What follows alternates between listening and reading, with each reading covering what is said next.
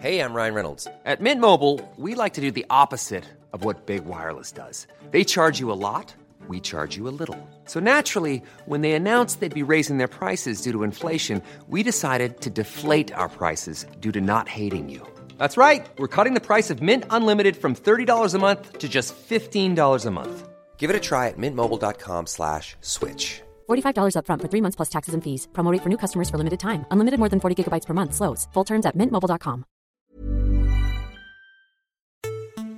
Today, I report on an economy set to grow faster than any other major advanced economy in the world. Well, that was George Osborne. I, however, am Nate Lanxon. This is Tech's Message. And I'm Ian Morris. First and foremost, in fact, this week, I wanted to spend some time really looking into what the the UK budget means for the tech sector, and specifically as well for anyone who's interested in tech. And the uh, normally the, the budget, and this year certainly was no exception, is, is not usually heavy on tech and it's uh, it's a little bit of a dry document to go through, but go through it I have, and I think we've broken down, or uh, here, and will break down for you here the the key points. Um, but we're going to start with the sharing economy support. Now, this is an interesting one, Ian, because it means that from 2017. Uh, next year, obviously, there will be two new tax-free allowances worth a thousand pounds a year to British citizens. Now, what's that got to do with tech, may you ask? Well, one of them is one of these tax breaks, essentially, is going to be for selling goods or providing services. Now, this could be anything from having an Etsy shop to running a small little craft business on eBay, selling art, prints, things like that, um, up to a thousand pounds. It's a tax break. Um, and the other is for providing sharing services. This is things like Airbnb, um, ride sharing, renting your driveway out to um, to drivers if you have space and uh, and maybe live near a, a, train station, which is something I found out I can do in my new house that I've just bought. And um, the Daily Mail, in a rare moment of uh, balance and matter of factness, uh, described this as a tax break for Airbnb and eBay entrepreneurs. Yeah. which one of the first times I've ever fully agreed with an entire Daily Mail sentence. A whole sentence. Um, it's incredible stuff. In, absolutely, and credit where it's due. You know, once in a lifetime is worth pointing out. Um, but but that is what it is. It's you know, if if you are somebody who is considering trying to make a bit of extra money on the side by renting out a room on Airbnb, running your business on eBay, Etsy, some of these types of um, platforms that are quite digital uh, first platforms. You know, they're they're very mobile first. They require a little bit of web savviness. It means that you're not going to pay any money on the first thousand pounds that you make from those activities. No forms to fill in. In fact, that was a direct quote from Osborne, who says that. Um, uh, it's uh, in the same way. The first thousand pounds of income from property, renting a driveway or loft storage will be tax free. No forms, no refunds. Just don't bother paying tax on that. That, that seems great. Awesome to me. To me, would you agree? Yeah. Is this something you would want to take advantage of? Uh, no, I'm going to room. Um, play. But yeah, I mean, I, I suppose anything you can do to encourage things like this is probably a good thing. I mean, this is how you kickstart um, entrepreneurship and get people thinking about how they can make money on things that are otherwise unused, be that a driveway or a garage or you know. I, so I don't know. I, I I feel like uh, well, there's a lot of things that I would rather see money get spent on, but um, I think this is fair enough. It's a it's a it's a new industry, isn't it? So it's worth encouraging it. It is, and the, the devil will be in the details in terms of how widely this affects. I mean, how the loopholes that could be applied um, for could be for things like well, podcasting. Let's take podcasting as an example. What if what if I make a thousand pounds from the podcast? I don't, by the no. way. Neither does no, I don't make anything. Not a bean. um, but you know, could we could we could we say that that that is um, you know somehow selling a good that we have made? Perhaps. Um, I'm perhaps. not. I'm not. I'm not sure. But if it's a digital good, um, maybe that's a thing. You know, it's they they describe these people as micro entrepreneurs who sell their services online or rent out their homes through the internet. So um, chances are that, th- that this small amount of money is not quite big enough to warrant people being really hassled for at the best of times, and so they're probably not paying it anyway. Uh, that but is- this that's just, my theory. I think. but that- this just removes the burden of stress from people, and, and maybe encourages them to um to to get going. So I think I think that's great. And apparently, according to um, Osborne, it's a tax break for the digital age, and at least half a million people will benefit in the UK. So I, I can't I can't argue with that. Five G, Ian. Yes. that's next on our on our list here. Exciting to you and I. We are network fans. Very much so. So it was all over Mobile World Congress this year, actually, 5G. Uh, I had a nice chat with Qualcomm. Um, a slightly more confusing chat with a gentleman from NTT Docomo. But yeah, it was uh, it's it was talk of the show in some ways. Well, it's been the talk of the budget, at least if you are a networks journalist looking for the key detail to write a story about, uh, because the budget this year included a paragraph that says that the Commission will carry out an assessment of how the UK can become a world leader in 5G deployment and how it can take early advantage of the potential benefits of 5G services. This review will include a case study of the southwest of England. So, again, this is something that's going to take place uh, probably over the next two years between now and 2017. And although 5G is a long way off, you know, some people. 2020, As- I think, is the date. Well, that's the date I, I think at the very earliest that we will see Yeah. any kind Yeah, of yeah, yeah. application of it. Yes, but we're probably talking 10 years from now for us all having. There's some there's some good life left in 4G yet. We haven't eked every piece of performance that's possible out of that yet. Definitely not. But the fact that this is in the budget is is encouraging because it means that whether anything comes out of it or not, someone is paying attention to it, and it was worthy of inclusion, and it's something that's been identified as important, which is uh, is great because a lot of talk around 5G is not how fast you can download your TV shows or albums. It's actually more often talked about Internet of Things and the ability for cars and small devices to very quickly interact with each other. And, and although we're not going to talk about Spectrum on this, it was mentioned in the budget that Spectrum is going to be made available um, for a variety of new services, and, and this could connect into that uh, literally in, in this case.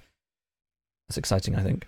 Yeah, I mean, obviously we we need to. This is something that I think industry should pay for, really. But I guess it's it's always good to have studies done, and you know, uh, obviously there is a broadband problem in this country Mm. that needs to be resolved, and five G and four G will help with that. Well, actually, uh, the, also in the budget was about I think four and a half million quid to be spent on broadband in the southwest. So uh, Yeah. broadband is, in fact, let's let's jump to that because this is a whole separate thing. There's a bigger number we can talk about as part of this. The government has announced that in partnership with the private sector is going to establish a new broadband investment fund or BIF, if you will. Uh, this fund will operate on a commercial basis to support the growth of alternative network developers by providing greater access to finance. The government will distribute £14.5 million in grants to extend ultra fast, ultra fast broadband coverage in the southwest. So, the southwest obviously being pinpointed here as an area that needs better broadband. It's also the area where this 5G study is going to be done. So, I think there's a lot we can read into here that the government really sees 5G as the way of leapfrogging into the next generation of broadband as opposed to just mobile services um, which is smart because long term it's better than laying a lot of cables around. Um, but it, it also seems that uh, it could take quite a while, and we're going to have to work with the private sector to develop some of these new products. But overall, I, that seems like a positive thing um, to to see at least promised. Next, um, we did mention the uh, Internet of Things, cities, and uh, cars and things. And last week, I think it was on last week's show, we talked about driverless lorries, driverless cars. Um, that's the next point that was in the budget that was relevant to the tech fans of Britain and the world, which is that the government has announced that it's going to establish, it wants to at least, uh, the UK as a global centre for excellence in connected and autonomous vehicles. The government will, I'm reading here straight out of the budget, by the way. Uh, the government will conduct trials of driverless cars on the Strategic Road Network. Not entirely sure yet what that is. By 2017, so within the next year. uh, is going to consult this summer on, quote, sweeping away regulatory barriers uh, that exist within the current parliament uh, that would enable autonomous vehicles to be driven on England's major roads. It wants to create a 15 million pound connected corridor between London and Dover that uh, would, I assume, have some sort of Internet of Things, Internet of Cities, wireless points throughout the journey that uh, allows cars and infrastructure to talk to each other as a way of uh, seeing if that benefits drivers and, and business, as well as do the um, what it calls truck platooning on the strategic road network, which goes back to the um, autonomous or semi-autonomous lorries and trucks that we talked about last week. Um, but quite interesting because I mean, Britain isn't doing a lot in the space of developing driverless cars. A lot of that's being led out of the US, but we do want to make sure that we're benefiting from that and allowing um, you know these companies to either potentially sell their technologies in Britain, sell them to British drivers, as because British drivers want to drive them on the roads because they've been allowed to. So yeah, again, this seems like a, a you know quite a long term goal, but again, some money being put into making research possible to to uh, to do this and to to make it safe. But I, am curious about what would constitute a major road. You know, autonomous vehicles on England's major roads. That's a direct quote out of the budget. Now, Ian, would you call call a major road sort of a motorway? Or yeah, I would. Yeah, yeah, definitely. A motorway. I would say that's. I would say it's got to be motorways. And the other, I mean, obviously, I, I would be quite in favour of this. And there's one very good reason that a, dri- a driverless truck would be quite um, useful. I mean, obviously, it would it would help uh, reduce costs because um, drivers are not allowed to drive for you know after, over a certain amount of hours per week and stuff like that, which is obviously very difficult. Um, I suspect that driverless trucks would only be able to do certain runs, so probably only up and down motorways anyway. I think asking them to drive, I mean, I'm sure it's possible, but I would say at least to start with, that's a lot easier, isn't it?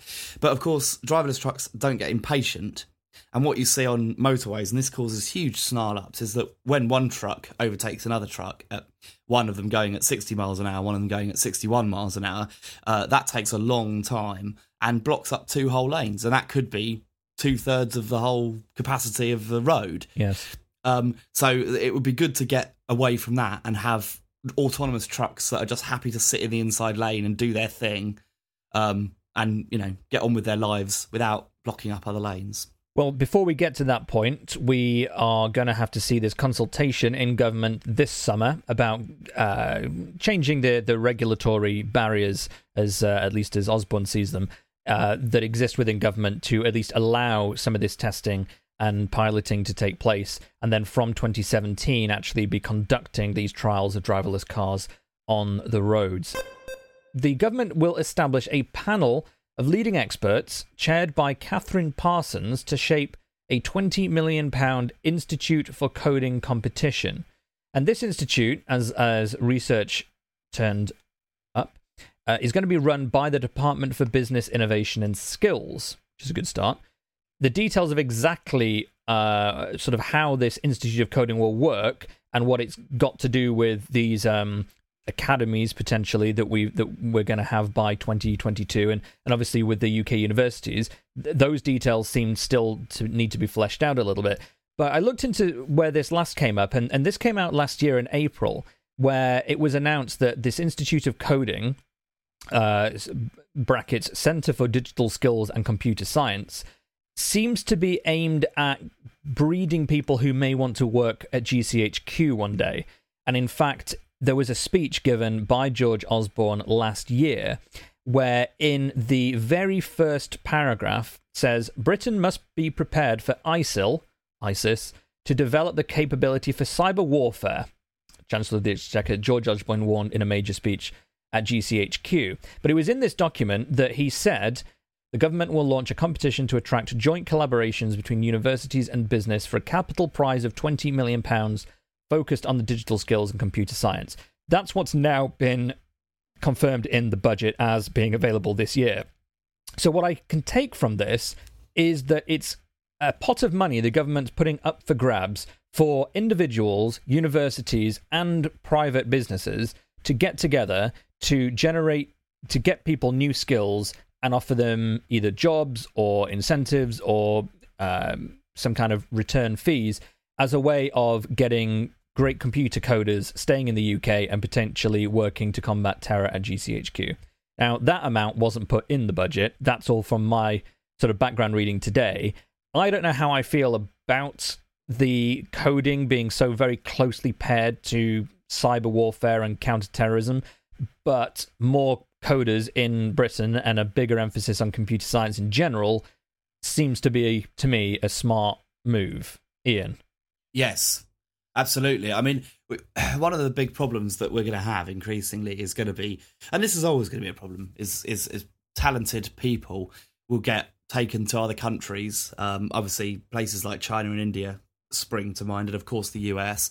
Um, so it obviously makes sense to keep people here and also deploy them for use in you know counter terrorism. I guess so. Yeah. It's a it's a good idea.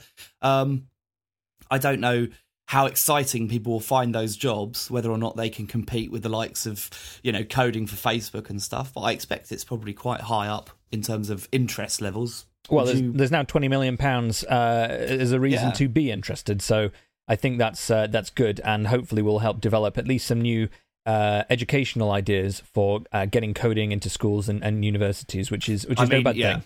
It isn't. Uh, it isn't at all. And I mean, I would I would be very disappointed if um you know if any school wasn't even even if it was optional making coding available for kids um because they they it's natural for them. They can easily learn it.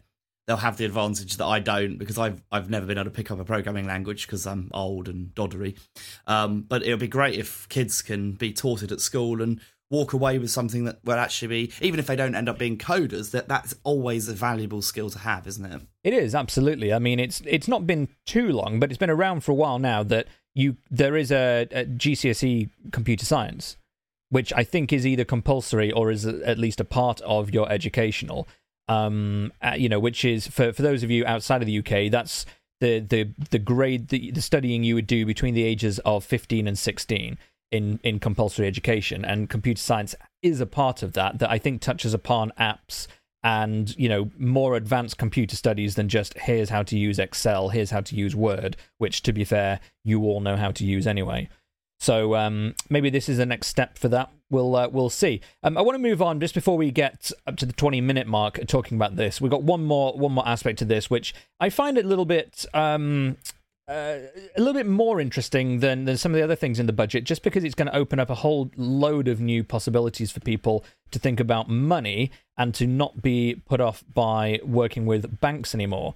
This is the government's intention to work with what's called the New Bank Startup, uh, Startup Unit to promote the authorization of more new banks. Now, you might be thinking, more new banks? Terrible idea. We've got enough bankers and their bonuses ruining the country and the world economy.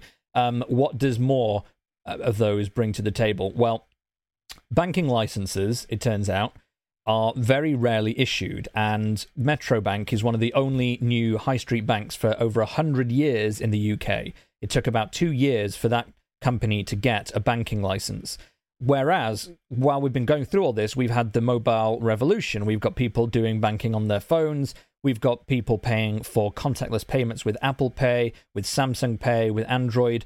Um, and so people are using their phones as wallets and as a conduit to their financial management platforms, whatever they're trying to do. And there are now apparently as many as two dozen firms trying to get licenses to be a bank, officially a bank, licensed by the government to to be managed and run as a bank with the responsibilities that that entails.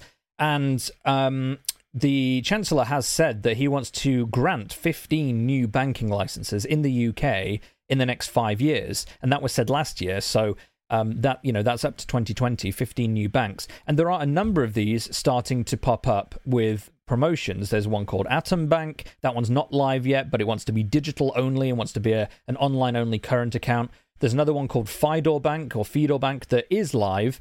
Um, and it's a sort of a social media web 2.0 based bank so they so they call themselves has a bigger emphasis on um, sort of customer relationships on social media platforms it's actually been around in Germany for for I think nearly 10 years and Russia and, uh, and it wants to launch next in the UK and then in the US. Um, there's another one called Starling, which again isn't live, but is being set up as a digital bank, and um, that wants to be. I think they wanted to be live by last year, but um, they uh, they're they're particularly interested, I think, in how things like Amazon and, and Apple have worked to make music downloading and shopping incredibly easy and painless and sort of free of hassle from dealing with real people. And they want to apply similar sorts of thinking to banks. Um, and then there's another one I saw called Lintel, which again isn't live right now, um, but it wants to really put um, sort of high tech uh, IT to and mobile into the sort of the forefront of the banking uh, experience, if you like, and, and do everything from current accounts to mortgages and loans and all that sort of stuff. Um, these are just a few. There are loads more, and apparently, one report I read said there's there's many as twenty or, or, or two dozen that are trying to get some of these licenses that Osborne's promised. So this, I think, is good news for tech people because London's fintech community is massive. Financial technology companies get huge amounts of investment. It's one of the most highly invested in areas of um, technology startups um, in the country, and London is is a, a, real hotbed for that sort of innovation.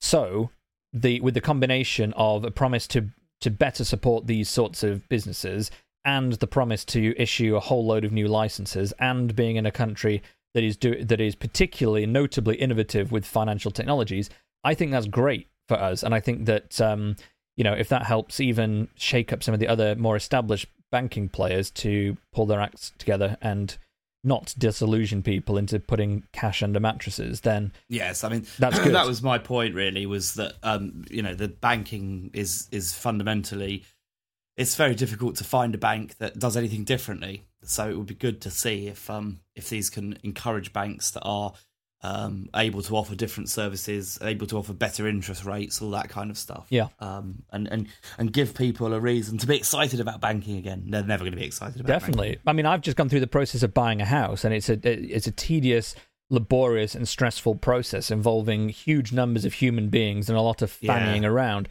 And Very I, much so. What I would love to think in the future is that we could have a. Um, could you imagine a mobile experience that combines the the ease of sort of getting insurance through something like Compare the Market or Go Compare with your bank, with your say Right Move or one of the online estate agent type thing, and being able to do the have the entire or at least the majority of the whole process of buying a house done in a single app.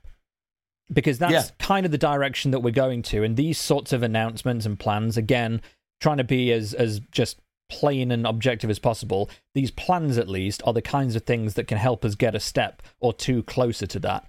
Um, so personally, I'm very excited about that, um, and and hopefully the the next generation of house buyers won't have to deal with some of the BS that, that you and I um, have to deal oh, with mate, presently. I, I, I, I pity you because it is awful. Yeah, but hey, you know, um, uh, you only have to do it a couple of times in your life, I suppose. This so is true. There, there is that, but it it is a complicated process, and it's steeped in very pointless traditions as well. Um, you know, stamp duty. Like, stamp duty. Don't get me really started on stamp well, duty. It's um, it's been around since the six. Yeah, but it's been around since the 1600s, and no one's ever really been able to give a good explanation of what it is. They don't even put a stamp on anything anymore. even the thing it's yeah, named after, they cheated, don't do. Don't you? No. Anyway, well, that's our wrap up of the budget. Uh, through the eyes of the tech observer, I hope that's given everybody um, a, a, good overview of sort of the highlights of tech and digital. Um, but let us know what you think to any of these things 5G, the Institute for Coding, the cyber education stuff, driverless cars.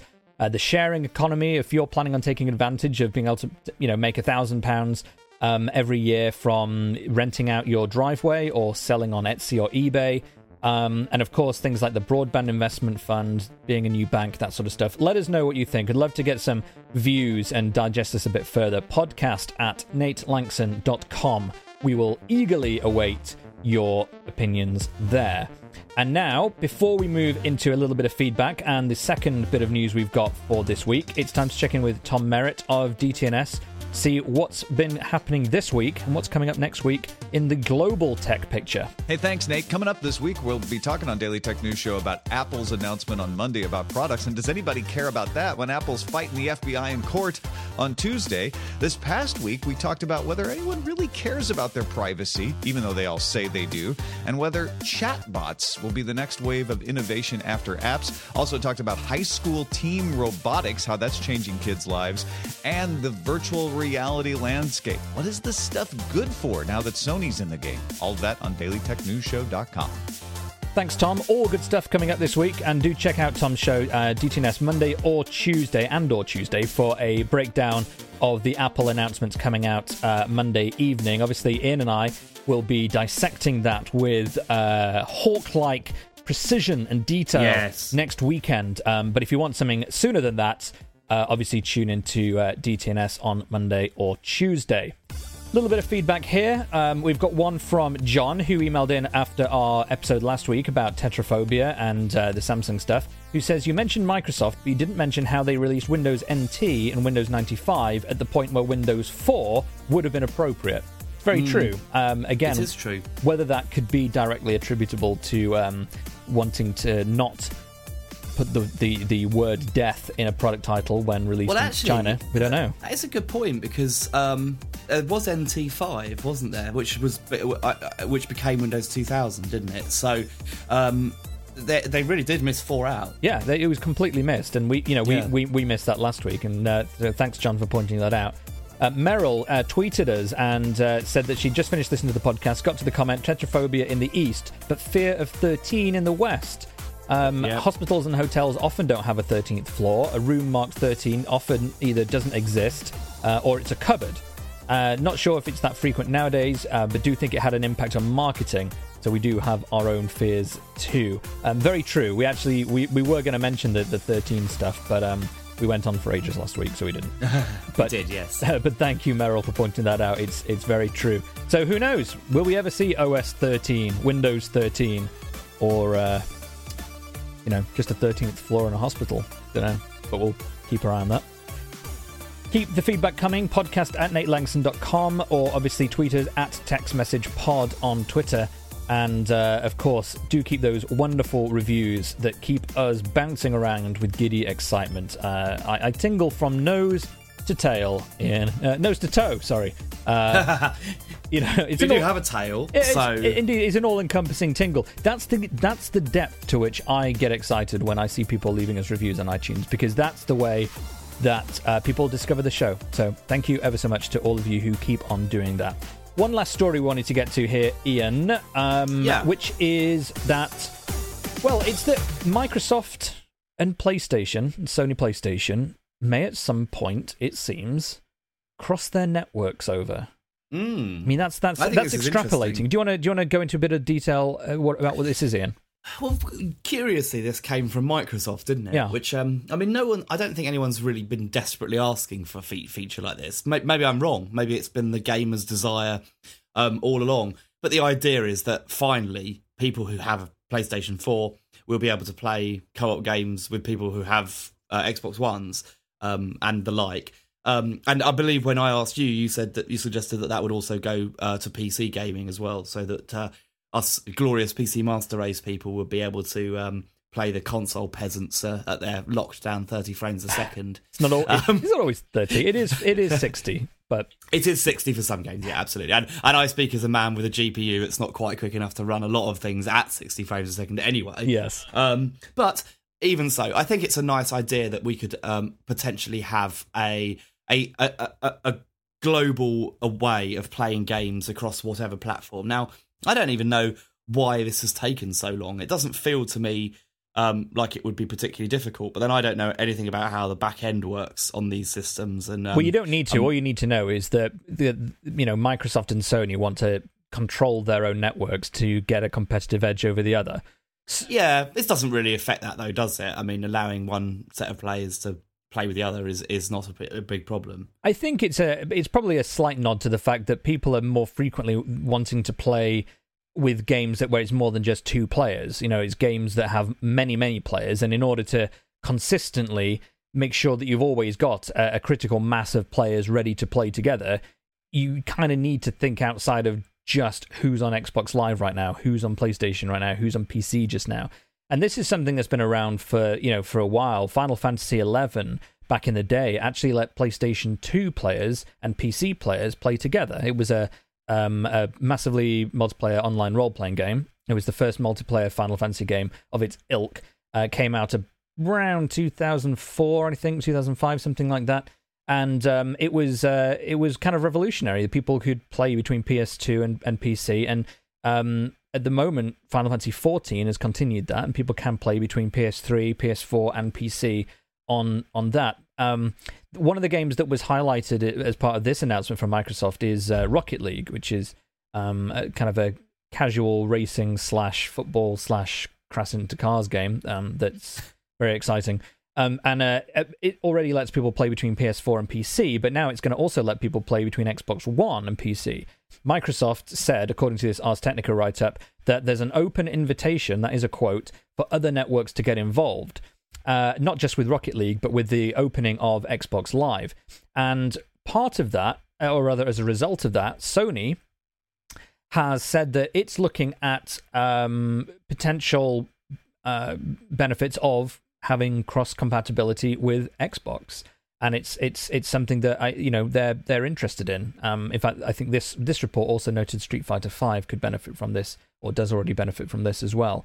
So you know, I don't think I don't think they're outwardly saying yes. This is great. PlayStation would love to partner with Microsoft, but the fact that both companies are sort of coyly nodding knowing the other one's listening that maybe it wouldn't be the worst thing if some of their games or some of their networks or users could work with the other. You know, I think that's a that's a good thing. If games get more Yeah. multiplayer, you know, there's nothing worse than buying a game a couple of years after it came out, wanting to play online and finding the experience to be, for want of a better term, piss poor. Um, which does Very much so. which does happen. this is a way of at least saying, well, you know, if there's only 5% of people playing versus what there was when the game came out two, three years ago, then, you know, it doesn't make sense for that 5% to be split across PS4 and PS3 and Xbox and PC. It would make sense to, in the long term, fuse these together to allow these multiplayer games a longer lifespan because that's better for everybody.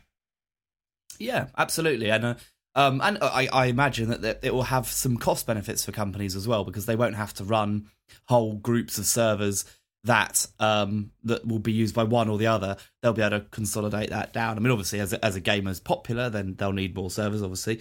Um, but it, you know, I can see that that could give games online longer lifespans because they won't be under so much pressure to shut down those expensive servers. I would guess. Yeah, absolutely. So this is great. If Sony's happy to have that conversation, which they said they are, and Microsoft's making that a possibility, then we're all winning. And this is this is competition at its best, isn't it? This is where the, the customer wins, and that's and that's what's great.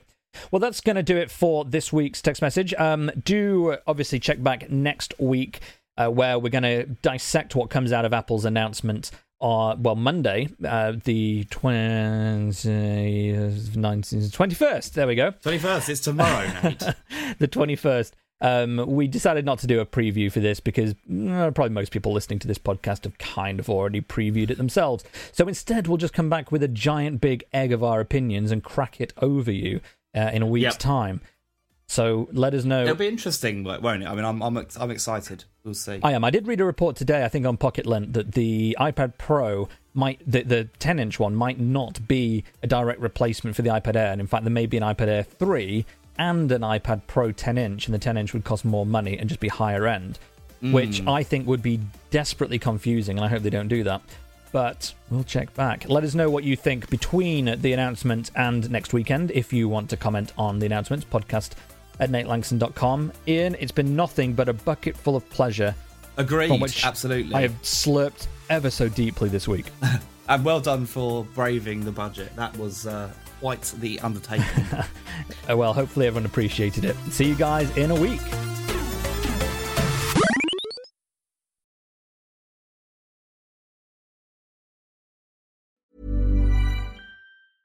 Even when we're on a budget, we still deserve nice things.